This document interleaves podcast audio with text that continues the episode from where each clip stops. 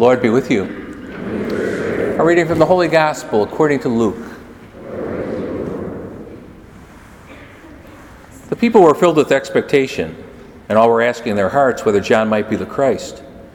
John answered them all, saying, I am baptizing you with water, but one mightier than I is coming. I am not worthy to loosen the thongs of his sandals. He will baptize you with the Holy Spirit and with fire. After all the people had been baptized, and Jesus also had been baptized and was praying, heaven was opened, and the Holy Spirit descended upon him in, the bo- in a bodily form like a dove. And a voice came from heaven, You are my beloved Son. With you I am well pleased. The Gospel of the Lord. Praise to you, Lord Jesus Christ. My ministry as a priest, I uh, do a lot of homilies and give talks, and communication is very important. And uh, truth be told, it's not just me who communicates when we're at Mass during homily time, but you also uh, communicate a great deal to me by your looks on your faces and your posture. And uh, when I look, some of you are, uh, you know, you're kind of leaning forward and look of, uh, you know, real focused in, and it's it's a look that communicates to me, Monsignor, pour forth your wisdom, and I will drink every last drop of it. And some of you, it's maybe a little bit less. You, you know, you're kind of connected, and you're, you're, you know, you're there. And and then, uh, you know, you know, some of you, when I look out there, it's a look that says, uh, you got one minute to get my attention. I'm changing the channel. And uh, then uh, every now and then, there's someone out there, you know, kind of kind of like this, and a kind of a, a grimace on their face, and uh, that doesn't happen too often. And, But then some are in such a deep state of sleep that I'm not quite sure what, you know. It, now, all humor aside, and it's not so much how well you listen to me, but really when we gather for Mass in our prayers, how, how well we, we listen to God. And again, in a prayer, when we gather for Eucharist, and because He has very, very important things to communicate to us. And uh, our Heavenly Father had something very important to communicate to His Son, Jesus, in His baptism. We celebrate the baptism of the Lord today. And if, after Jesus was baptized, the voice of the Father was heard, This is my beloved Son, with whom I am well pleased. Jesus knew who He was, what He was meant to be about, and empowered by the Spirit, He begins his, uh, his public ministry, and He would go forth and proclaim His gospel message. And uh, through the, the, the mission and that relationship with the Father, Jesus sometimes encountered great obstacles and sometimes rejection, and we know that He would suffer greatly. He would be crucified. You know, what kept Him moving forward with the mission He was given to proclaim the gospel? He knew who He was and what He was called to do. He was a beloved Son of the Father. And having that inside, he, he was on his, his mission. And for, for you and me, when, when we're baptized, and most of us here, we were probably baptized as uh, as infants. And I know there's a number here in R C I A who are, as adults, who are preparing for, for baptism. But uh, one of the great gifts of that is our identity. And when we're baptized, in the fullness way, we are as beloved sons and daughters of God. It's just that Heavenly Father says, you know, Anne, you are my beloved daughter, with whom I'm well pleased. Jack, you are my beloved son, with whom I'm well pleased. Now, if we're baptized as infants, we need to grow into our faith, and it needs to deepen.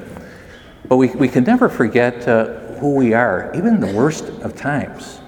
You know, our Lord, uh, we are the beloved of, of, of, of the Father. And when we know that on the inside, I think we're, uh, like Jesus, given a spirit of perseverance to live the faith, to be disciples in this world, where it can oftentimes be very, very challenging. And all, all of you know that who are out there in the world. That uh, to to live the faith, it's quite a challenge. And we we need, and what I say at baptism liturgies oftentimes with those who are gathered, that uh, those who are there, that those who are a little farther along on the journey, we know it's tough out there. We need something on the inside, our faith, courage, hope, a love of the Lord, and we pray for this little one being baptized as he or she grows, that they always know who they are, and that the Lord is with them. And we all need that, whatever whatever age we're at. So a spirit of perseverance is very, very important. And for a Christian, it's really baptism that launches us onto the, the playing field, if you will, And again, we need to grow in that if we're baptized as little ones. But the uh, our as as baptized Christians, there's never meant to be a, someone who's a spectator. And in sports, you have spectators, you have participants. With Christianity, every minute, everyone's meant to be a player on the field. And, you know, at the end of our lives, we never want to come before the Lord and say, gosh, I gave fifty percent. It's pretty mediocre, but, you know, I, I was busy. Um, you know, we uh, we want to come before the Lord and say, we left it all on the playing field. You know, we gave it our all with the gifts you gave me, the time, the abilities, and today I have impact for your glory, for, for the good of others. We have that choice, that freedom. Again, we can be closed or we can listen to the voice of the Lord in our journey and grow deeper and deeper in that identity as a beloved son or daughter of God. And when we know that in it, I think we're strengthened and empowered to, to, to really live the faith. If I could just give a, a, a little example here. Yeah, yesterday morning we had our, the, the men's group. It's called That Man Is You. And there's about one hundred guys who gather and uh, some great D V Ds on relevant topics and discussion. And uh, at the end, uh, one of the participants asked if he could share a few words with the group. And so he came up and actually asked him if, he, if I could have permission to share what he what he touched on yesterday morning. But he, uh, first of all, he uh, he thanked a number of the men there. And he and his family had experienced a, a really tragic loss, an adult son who died in a, in a tragic accident. Loss at any age is difficult, but when it's a, when it's a child, It's. Uh, I think that's especially difficult, and just the journey. This was a year and a half ago. It's a. Uh, it's a long journey and a, and a challenging one. But he got up there, and I, I thought it was beautiful. And he expressed words of thanks to a number of the men there who had been a support, who had prayed for them, who were journeying with them. And uh, then he, uh, he he shared with uh, the men there that if uh, anyone was experiencing what they had experienced, or if they knew anyone who was experiencing what they had experienced, that he and his wife would be there to, to help, to provide support. And I thought, wow, that's uh, now that that's what I think it means to be a, a, a disciple of the Lord, that not only we live our lives for God's glory, but we're there for others in compassion. And the beautiful thing is God can take our suffering, some of our own struggles, and that can be transformed into a deeper compassion, even a deeper faith. And I thought that what was shared there was really a beautiful example of living, of being a disciple, of, li- of living the gospel. It's about putting it into practice, and we all know what a challenge that is. And we all have our, uh, our, our, our struggles, but God blesses each one of us here. And with our time on this earth, we can live our faith and witness to it and practice it in a way that can really have an impact on others. And we can be about the work of the Lord.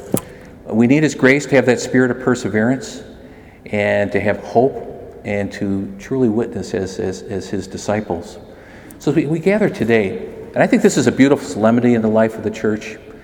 And uh, isn't it good to know that we have a God who's, uh, who's with us and who names us as beloved sons and daughters of Him? You know, there's other voices in this world that's going to try to discourage us, even the, the evil one, you know, who I think whispers something very different. It's usually words of, you know, you're worthless, you're no good, you can't accomplish anything, God could never, you know, you're, give it up.